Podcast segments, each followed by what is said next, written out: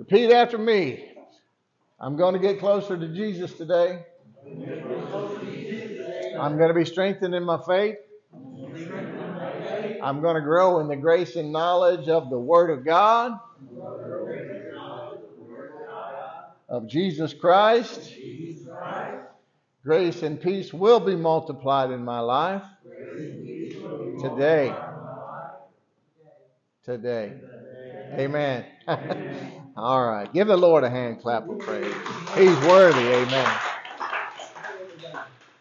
Hallelujah. Well, we'll get straight into it. Last week, I was talking about a familiar story to most about David and Goliath. Yeah. Isn't that fun? And my brother Joey came to me. He said, you know, there's just so much in that. There's every little thing is this. It points to something else. And see, that shows me there's so much growth. I mean, that's just when you can read the Old Testament and see it through the lenses of grace and see how it all points to Jesus. Amen. You're growing up. Amen. Praise God. And I said, yeah, that's for sure, man. You just go on and on. And so I think I will for a minute. Hallelujah. You know, David, and I'll just assume that we'll just start where we left off, okay? So if you never heard of David and Goliath, you can go back and listen to last week's message. Praise God. But we'll just assume that you're somewhat familiar with it. 1 Samuel chapter 17 is where you're going to be blessed by that. I'm not going to turn over there because you know that I will read it. But Samuel, he never thought he was tougher than that 10-foot fella, did he? 9'6". That's just, we said we'll go ahead and call him a 10-footer. But you know, I can imagine. I mean, you know, I'm 6 foot tall and I'm thinking I'm walking up looking in this guy's belly button, right? And David was just a boy still, so I don't think that he ever thought that he was tougher than this giant. He just knew that God was. Amen. And that God would honor his covenant with Israel, with him, and use him to protect his people and to bring honor to his name, God's name, that is. It's always about Jesus, huh? Because God is true to his word. And as the scripture says in Romans 3:4, let God be true and every man a liar. So God is never going to lie about anything. If he did, this would all come unwound on a molecular level, believe it or not. So we thank God that he's not a liar, even when we are. In the natural, that Goliath, he was a giant, big old boy, big old soldier. But in trusting God, he was small. He was just a little bug. He wasn't anything. David was the giant in faith. Amen. And that's what won the battle. When we focus too much on our problems and our situations, and we overemphasize their power to harm us, it's because we forget who we are in Jesus. Yeah. David was God's anointed king, even though it hadn't manifested yet. But Jesus is the King of Kings. Huh? He conquered the greatest enemy that mankind or the world has ever known or ever faced. Sin itself. Death, hell, and the grave. And if you're born again of God, you are a spiritual giant. I said, if you're born again, you're a spiritual giant. Thank you. That's a good place to shout. I'm not very exciting. This is about as excited as I get. Mike Andrew, I guess, in that regard. But that's exciting. Amen. Amen.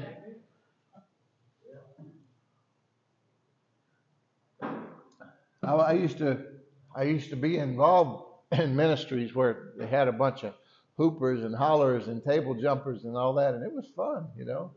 I don't like watching all that, you know.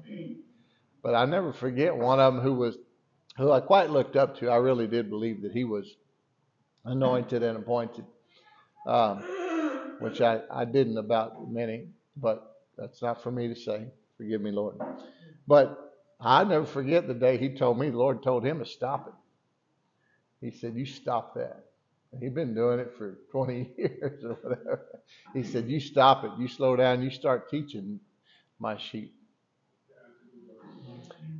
And he tried, you know, he'd get carried away and wound up, but he really did try. And I believe he was trying to be obedient to God. But, you know, we have power as born-again children of God. We have authority that's way stronger and more powerful than anything that we'll ever face in this life. Yeah? But you need to ask God to open your spiritual eyes to help you see who you are in the Spirit. That's a good prayer. That's fair. God is very reasonable, you know. You might just find out that you're a spiritual giant that has allowed yourself to be harassed by little dwarfs. And I tell you, what that'll do is what it's supposed to do. You have anger for a reason. It's to get mad at the devil, not people. And when you realize he's the one that's motivated all the ugly in your life and the destruction and the death, you will get mad at him. Your compassion for people will be turned up, and your anger for the real enemy will be cranked up to high. And then you'll become effective for the kingdom of God. Amen. You're more anointed and powerful than King David ever was. You realize that? I know he did a lot of wonderful things. But you have the Holy Spirit living on the inside of you now, don't you? He didn't. I think one of the greatest keys, get out your keychain, spiritual keychain. We're trying to fill it up. Amen. One of the greatest spiritual keys to David beating Goliath was his knowledge and faith in God's covenant with the Israelites. I started talking about covenant a little bit because it's important that we understand that we have a covenant. God is still in covenant with Israel, by the way. So just watch and pray for Israel, as we always should. But watch, God is once again going to show himself faithful and strong through them in this demonic attack from Hamas and anyone else who comes against them. As a matter of fact, it will be thwarted, believe me. But keep praying for them. Amen. Deuteronomy 11:25 says, God said that no one would be able to stand before his people. In other words, that was a promise that he made to his people, the Israelites. Simple, but powerful, you know. In God's word is the power and protection and provision of whatever that word says, isn't it? Mm-hmm. Told Peter to come, he walked on water. Mm-hmm. It was because of that word, not because of Peter all of a sudden grew some kind of a ski feet.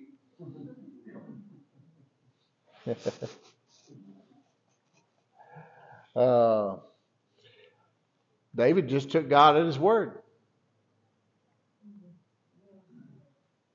He had Deuteronomy 11:25. Okay. God said this. I believe it. This is a promise from God. I'm going to run with it. That's how simple the life of faith is. It's not always easy. You got a world and an enemy contending for your time and attention and to try and discourage you from believing everything that God has said. But David just took God at his word. He said to himself, these are the promises God has made. Based on that, this giant doesn't stand a chance. And he acted on it. That's faith. Hello. Amen.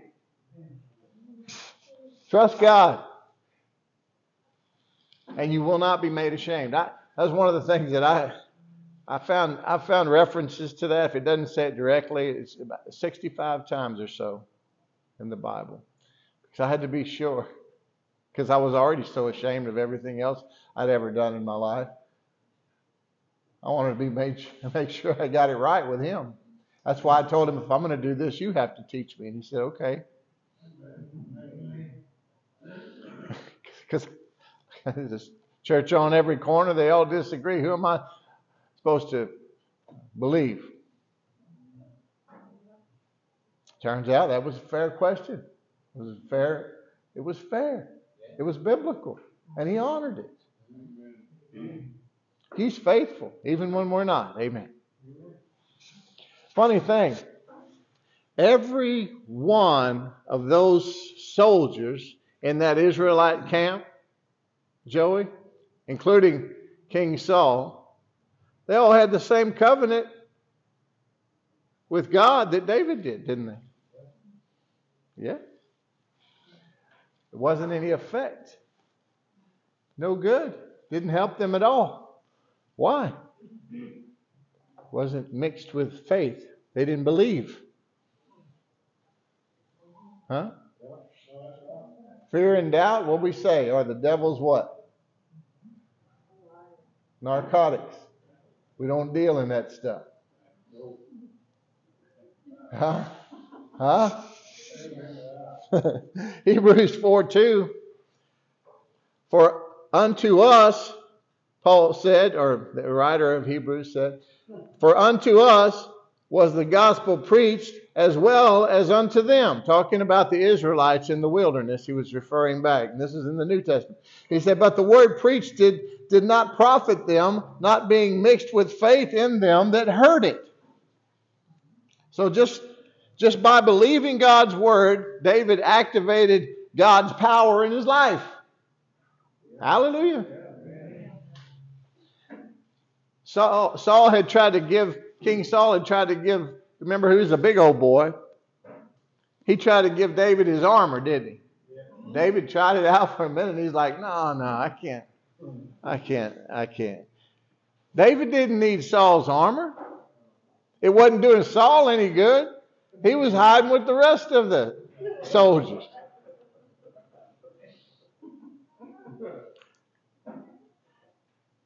Jesus plus anything equals nothing.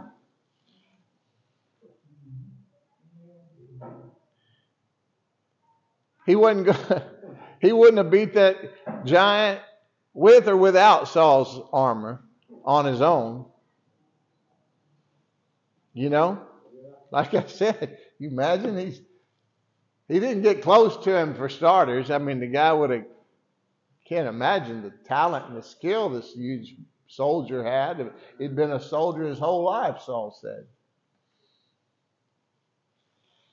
He would have just ran that javelin. He would have just skewered old David, you know. I mean, I can't imagine looking at somebody's belly button. I mean, what do? You go for take out his legs? I mean, you know. No, David just went for the knockout.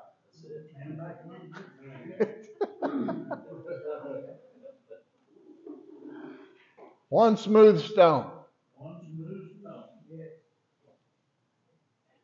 He had 5.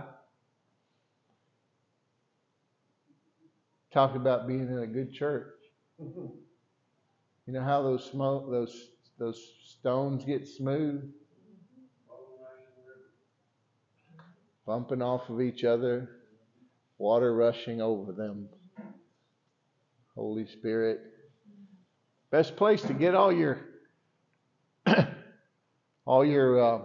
character issues worked out is in church. Amen. Where there's people that love you and can tell you how to deal with it and how to, you know, confront those confronters and confrontations in love. Become a smooth stone. But there were 5 smooth stones at Jesus' disposal. First 5 books of the Bible. He only used the 5th book. That's the number for grace, Deuteronomy, when he opposed Satan. And he defeated him. Those were the stones he used. Amen. I love that. I love everything about the Word. I love everything about Jesus. Amen? Amen. God's covenant with you and me is so superior to the one David had, it's not even close.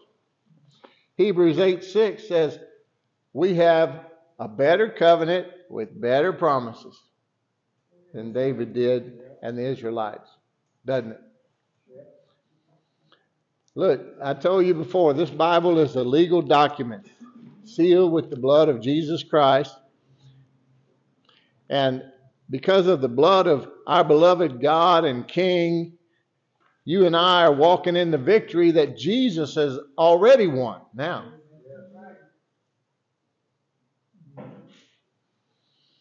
There's no reason for us to be afraid of our enemies. We have God's covenant promises. Hallelujah. Amen. Yeah, one of y'all still working on counting those up for me, right? I think we said it's about 8,000 promises in here. Hallelujah. Amen. We have God's covenant promises. We have God's covenant promises. We have God's covenant promises. Amen. Amen. By Jesus' stripes I am healed. God's will that I be in good health and prosper, even as my soul prospers. My God shall supply all my need according to his riches and glory. God has not given me a spirit of fear, but of power and of love and a sound mind. My goodness, I'm a giant killer. I'm a spiritual giant. Amen. But it's your believing those promises and confessing them that make the promises real in your life or activates them or positions you to where you are able to benefit from them. It doesn't earn anything from God. Right? He doesn't ever turn himself off. He doesn't ever turn it all off. It's already been granted. The promises of God, the answer for us in Christ are yes and amen. Yeah? 2 Peter chapter 1, he tells us, again, I'm going to try not to turn over there. He tells us that God has given us these great and precious promises that we may partake of the divine nature and escape the corruption of this world. That's pretty awesome. See, we're in this world, but we're not of it, are we? Amen. So find out the point of that is find out what's been promised to you. Get it in your heart. Your identity in Christ. And realize that you are a giant killer. Amen. Spiritually. Amen. Because all of the promises and provision of God are yours. But he doesn't just do it, does he? For you. He's always looking to find a way to get the blessings to you. And believe me, he saved my life and plucked me out of things that there had to be somebody praying for me somewhere, because I sure wasn't doing anything right. So he's good, and he's always trying, but there are spiritual laws that he has in place for our benefit, and if we'll learn to cooperate from them, we'll benefit from them all the time. What's better, a miracle or the blessing of God? Well, it depends on your situation. If you're in a crisis, a miracle's a good thing, ain't it? The problem is, what did I just say? It requires to have a miracle.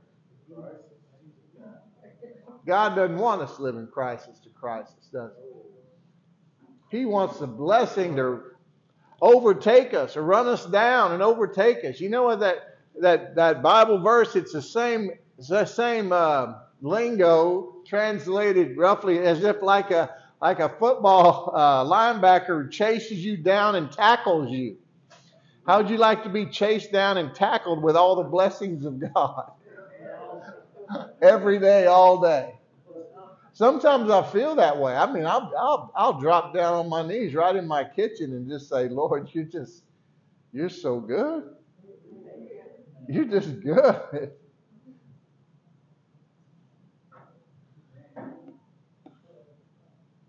The challenge is doing that when things aren't looking so good. Knowing that they're going to get good. There are always times of refreshing with the Lord. We have a better covenant with better promises. The favor of the Lord ain't fair, but it's mine. It's yours. But knowing it and believing it.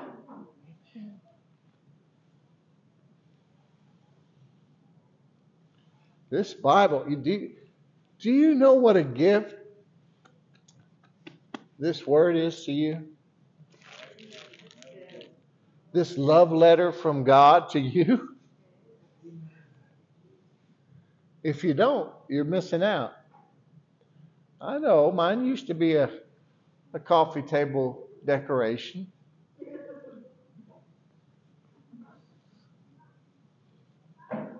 Now I got several that I've had to put other covers on to keep together.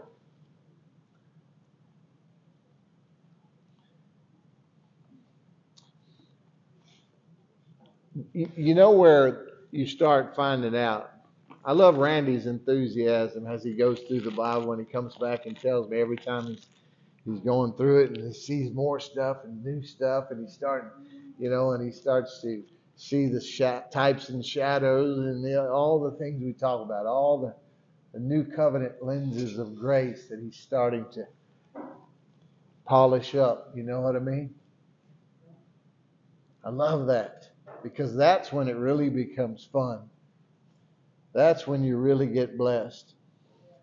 When you start looking through the lenses of grace and truth. There are precious treasures in here that are hidden in here, but they're not hidden from you, they're hidden for you. Psalm 33, verse 6 says, by the word of the Lord, the heavens were made, and by the breath of his mouth, all their hosts. So everything that we know and see.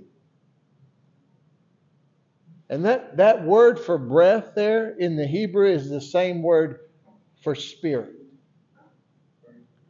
I'm not trying to be some great scholar or theologian.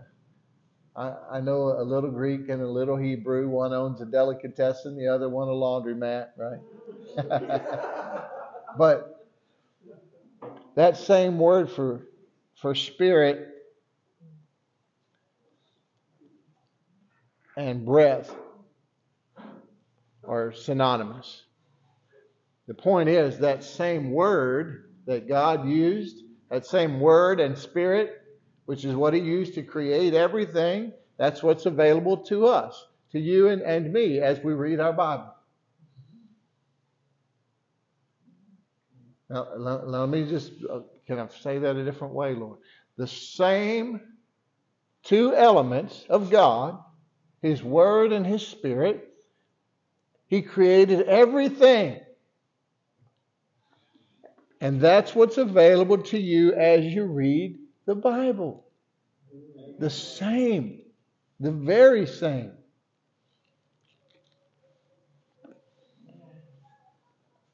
The same creative powers that created all things is working in you as you read your Bible. Yeah? 1 Corinthians 2:13 that we have not received the spirit of the world. See, there is a spirit of the world. How far can that take you? Just to your soulish realm. And to be soulish, does the Bible ever call that good? Nope. We don't want to live out of our emotions, do we? We want to get renewed in our minds so that our soul is obedient to the Spirit of God living in us, right? We want to live on that side of things, not on the fleshy side of things.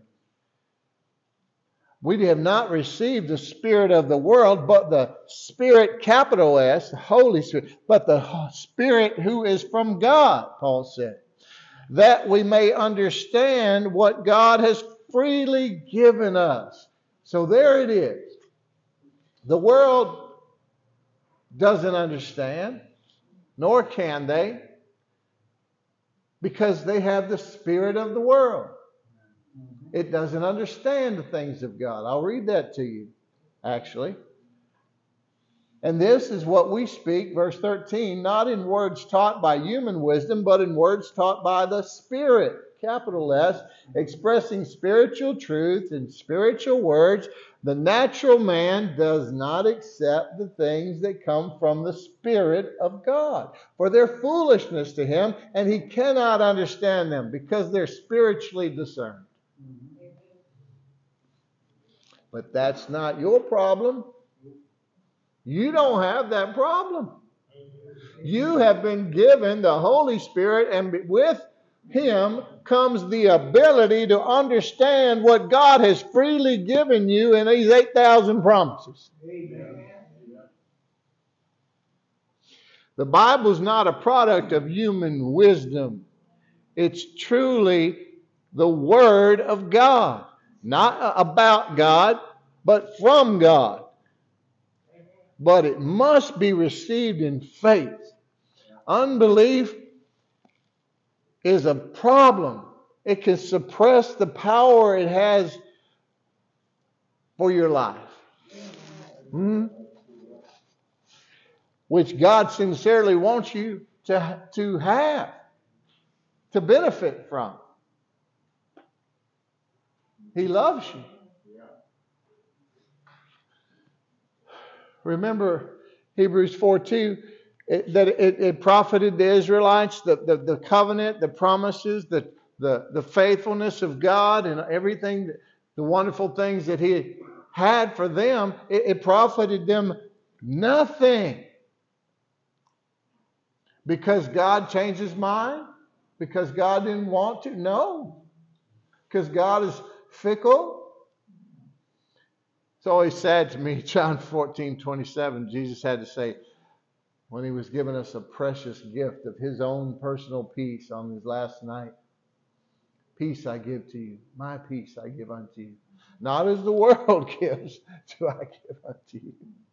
We know how the world gives sometimes, don't we?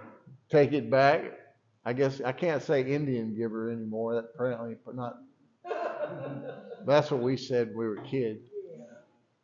Strings attached, you know, all that. And that's why He said it, because that's what He meant. He knew people's hearts. See, people are not basically good; they're basically evil. Look it up, Jeremiah. The heart of man is desperately wicked. We are born children of Satan, not of God. So when people say, well, we're all God's children, no. You have opportunity to become a child of God because of Jesus. But right now, you belong to your father, the devil. I'm not talking to any of you, but I'm talking as if I were talking to an unsaved person.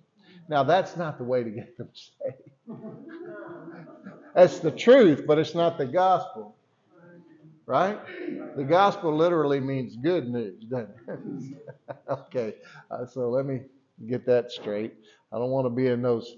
Well, I can just see it now. Well, this preacher... I got church hurt. I haven't been back to church in 20 years. I heard that Pastor Will over there in Cypress next to that barbecue place.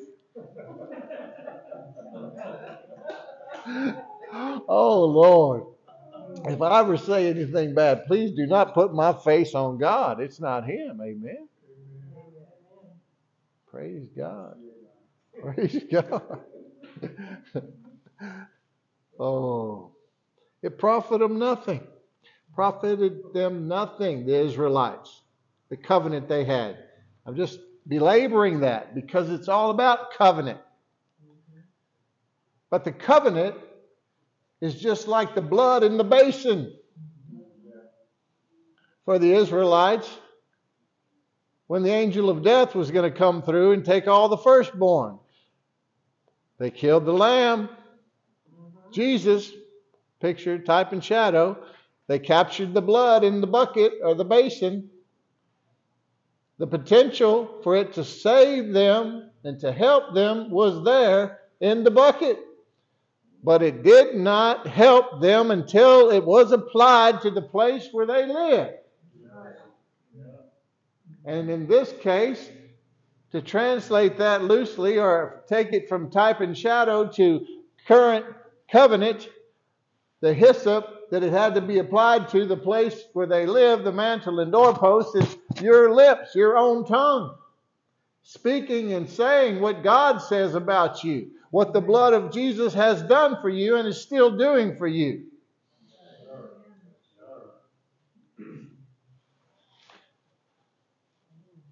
Profited them nothing.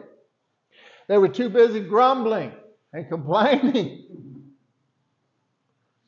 focusing on every problem. I mean, I'm glad I wasn't there wandering around in the wilderness. I don't know what I might have done. We all like to pick on Peter and those boys and all that. But we don't know. We might have done the same thing. But for cases of just teaching and telling the story, they were just a bunch of negative Nellies, weren't they? They complained about every darn thing. And it limited God, didn't it? Psalm 78:41.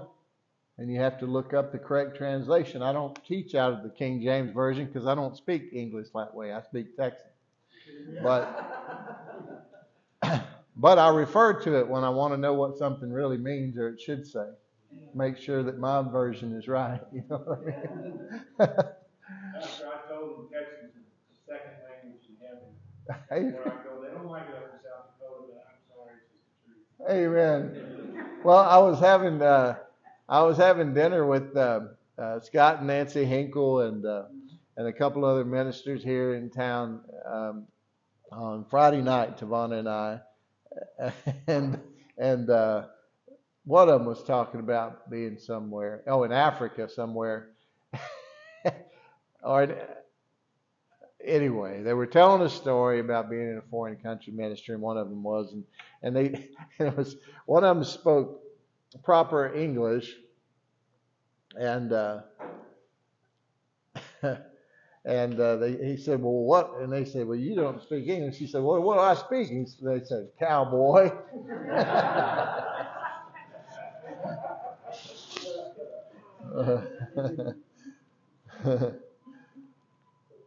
Yeah, but out of all the translations, you'll find that where it says in Psalm 78:41, it says in the King James, it says, yea, yeah, they turned back and tempted God and limited the Holy One of Israel. That word limited also is translated provoked or grieved. But in 2 or 3 translations, including the King James, it's limited. And that just does away with the sovereignty message, doesn't it?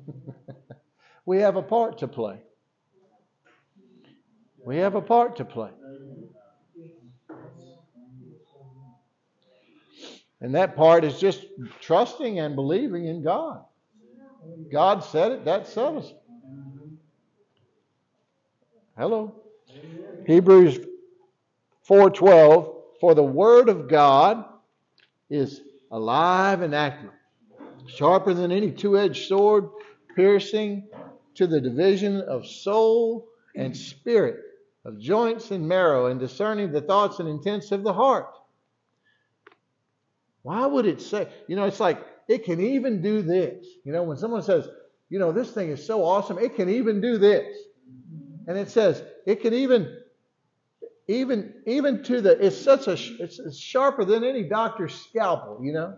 And it's so sharp that it can even, because it has to be sharp to do this, what it's saying. And what is that? Dividing the soul and the spirit. Why? Because sometimes we don't know.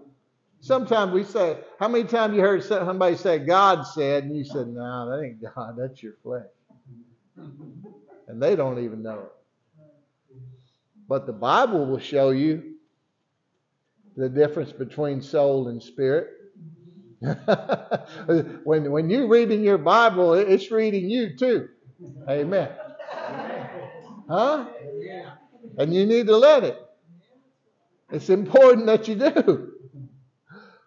Because the Holy Spirit, He will lead you. He will guide you.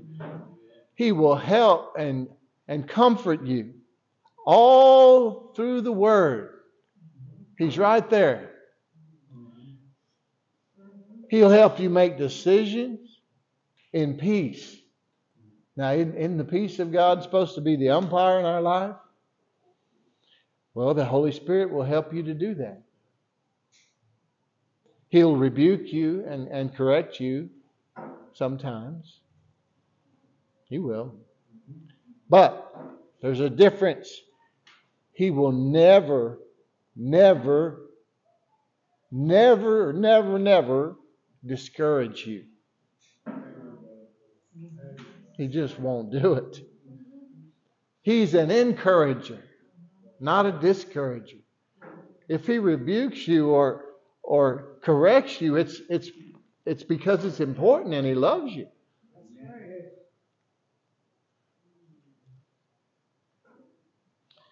He does love you. And he wants only to help you. Huh? So as you remain in the Word, then faith comes into your heart, but that's the goal, right? Yeah. Amen. Yeah. And then that's what we always say, thinking faith thoughts and speaking faith words will lead the heart out of defeat and into victory, won't it? Yeah.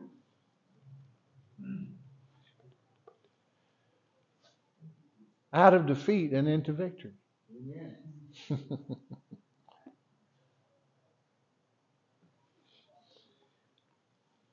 Believe in your heart. Say it with your mouth. Believe God's promises in your heart. Say it with your mouth. Voice activated. This is the principle of faith. This is how you got saved.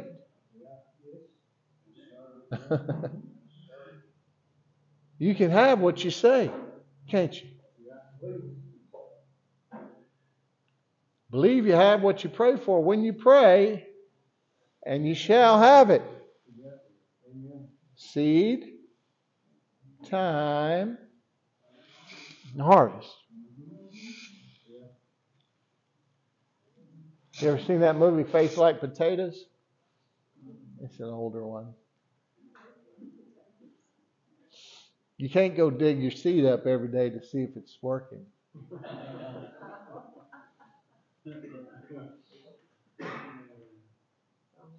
Believe in your heart. Say it with your mouth. And you're going to have what you say. Not because you deserve it, but because Jesus paid for it. Don't put your confidence in yourself, your own good deeds, your own works. Oh, I get so, I get really, I could get discouraged if I didn't know who I know whom I have believed, not what. God bless you. But so many people, I mean, you leave here today and you stop and talk to 10 people before the afternoon is over, and you talk to them about their salvation, and they're going to tell you how good they try to be. Which means that's what they're basing it on. Which means you need to invite them to church. Because they're on their way to hell.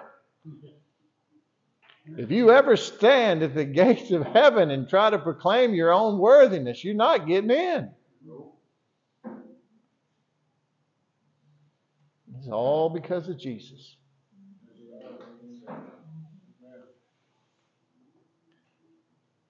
Think faith thoughts, speak faith words.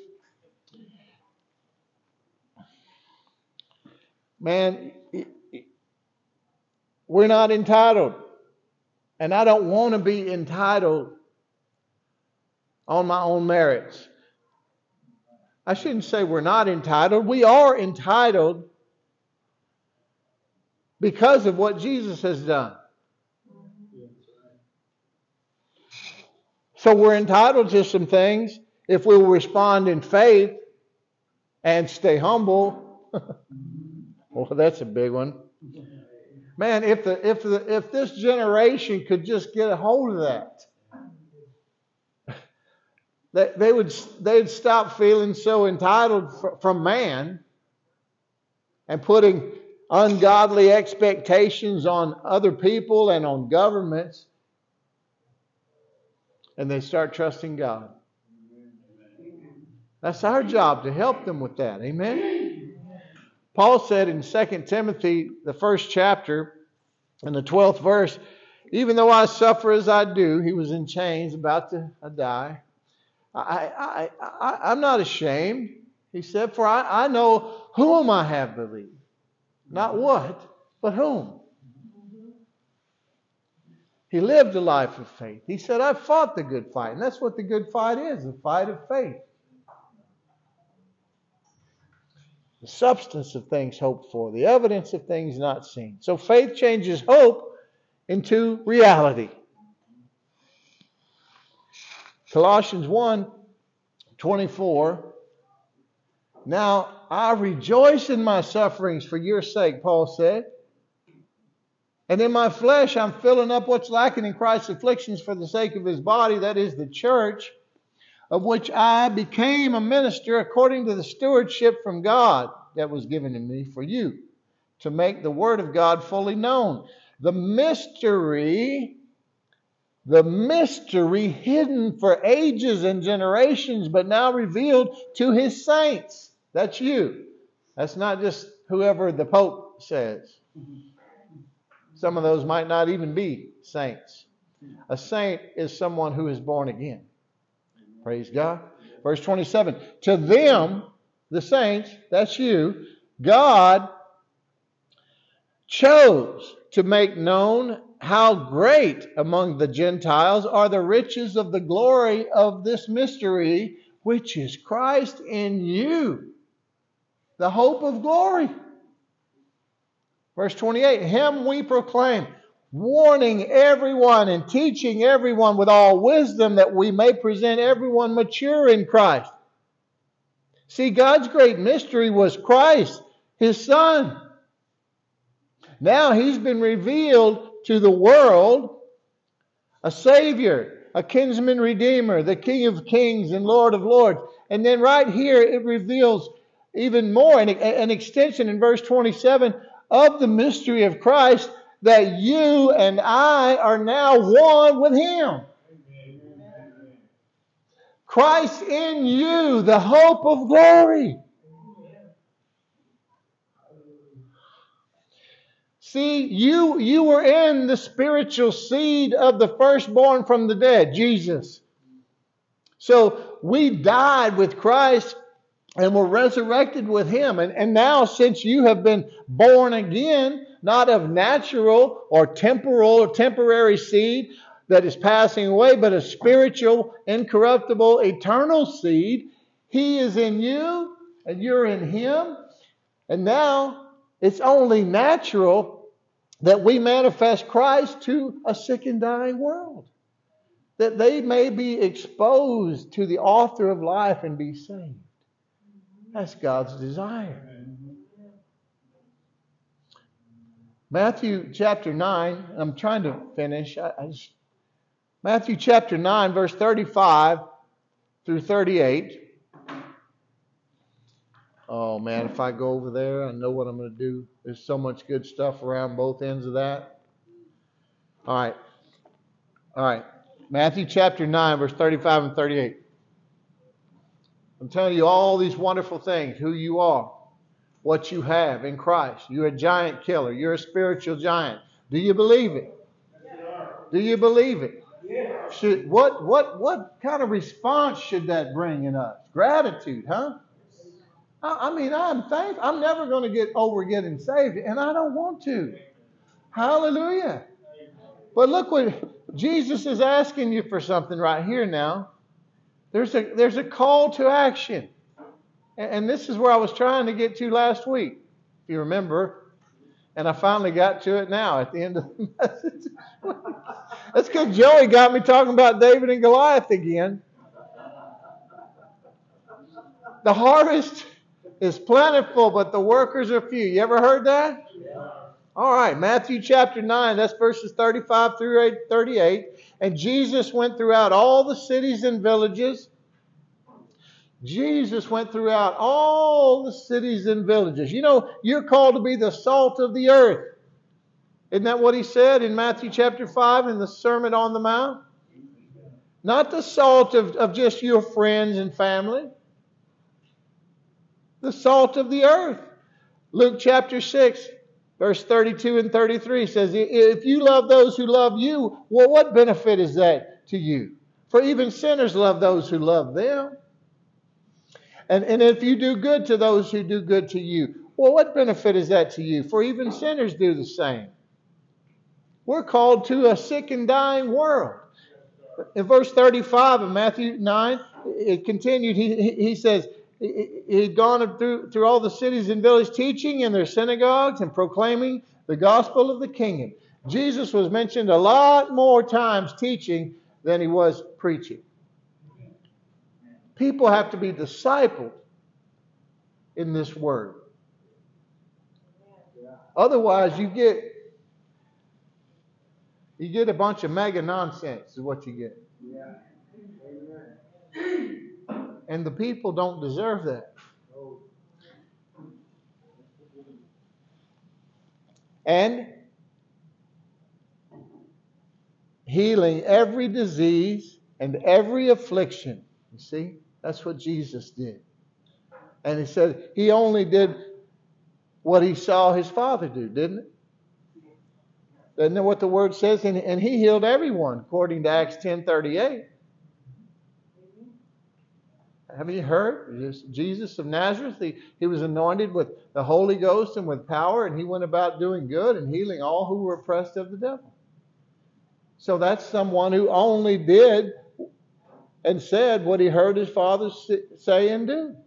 So that's the will of the Father. God is glorified through healing and deliverance, not through sickness and suffering. Verse 36, when He saw the crowds, He had compassion for them because they were harassed and helpless like sheep without a shepherd. This was God the Lord Jesus came to me in a dream, and this was the dream of my calling, I call it. When in the Gulf Royale apartment where I grew up, in the courtyard out there, I was walking with Him, and I was so happy to be going with Jesus, and I felt as if someone was looking at me, or like a tap on the shoulder almost, and I looked back, and there's this large group of people over there, and they were all just looking at us like, what about us? And I wanted Jesus to answer that. I wanted Him to tell me they were okay, they could go with us, whatever. And He didn't say anything. He didn't even look at them. And I had my answer. If you don't, they won't. So I knew I had to preach this word. I knew I had to try to help those people. Amen. Amen. That's what we're called to. Verse 37, then He said to His disciples, the harvest is plentiful. Well, I tell you, if you leave here today and talk to 10 people, what are they going to say? Stupid stuff. Thinking that that's how they're getting to heaven. The harvest is plentiful, but the laborers are few. You don't have to go to Africa, folks. If God calls you there, by all means. We'll help send you. We'll try to. We'll do something. But I tell you what, you're living in the midst of a huge harvest field. And He said the laborers are few. There's a lot of ministers. But and even in all fairness, it's really not just all on the ministers, even though a lot of them are out of position, I believe, in the body. But, you know, the fivefold ministry, Jesus gave apostles, prophets, evangelists, pastors, and teachers to you as a gift to disciple you and raise you up for the work of the ministry. It's not supposed to be all on the preachers. You're supposed to leave here so excited and fired up about who you are and what you have in Christ that you want to share it for everybody. If you catch on fire for God, the world will come watch you burn.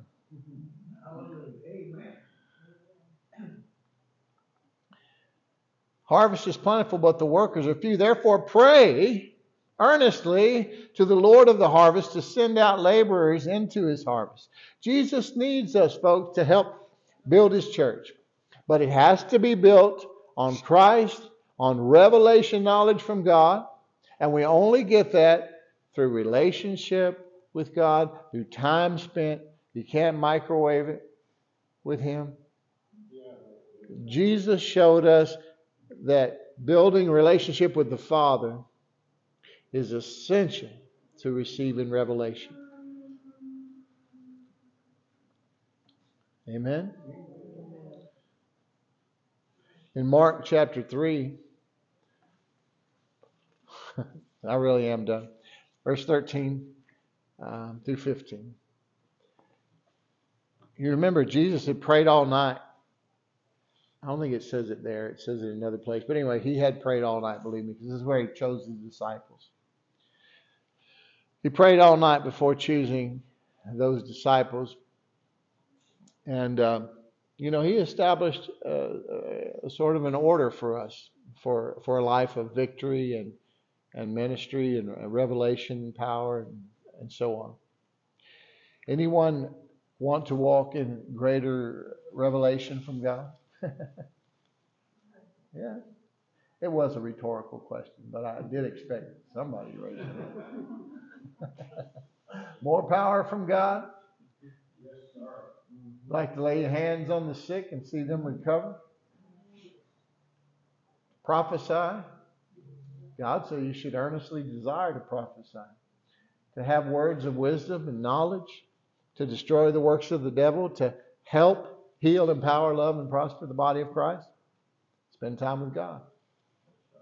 Spend time with God. God doesn't have grandchildren. Only children. You have to spend time with Him to see what He has for you. You're his child. You don't have to get it secondhand. He has a word for you every day. Every day. And when we get to know him, we love him. Because he loves us so much. And he's irresistible. And you'll be like Paul. I know whom I have believed. Not what? Huh? Not a doctrine. Not theology. Who? I know whom I have believed. You be like David, confident that the Lord will always bring you through the battle in victory. You are in covenant. Covenant. Covenant. That's a legal binding agreement with God himself. Christ the Lord is in you. You are a spiritual giant. Just believe God and watch what he'll do. Like that song, Dancing on the Waves. I dare you today to believe how much God loves you. I dare you to believe how much he loves you. He does. And I love you too. Amen.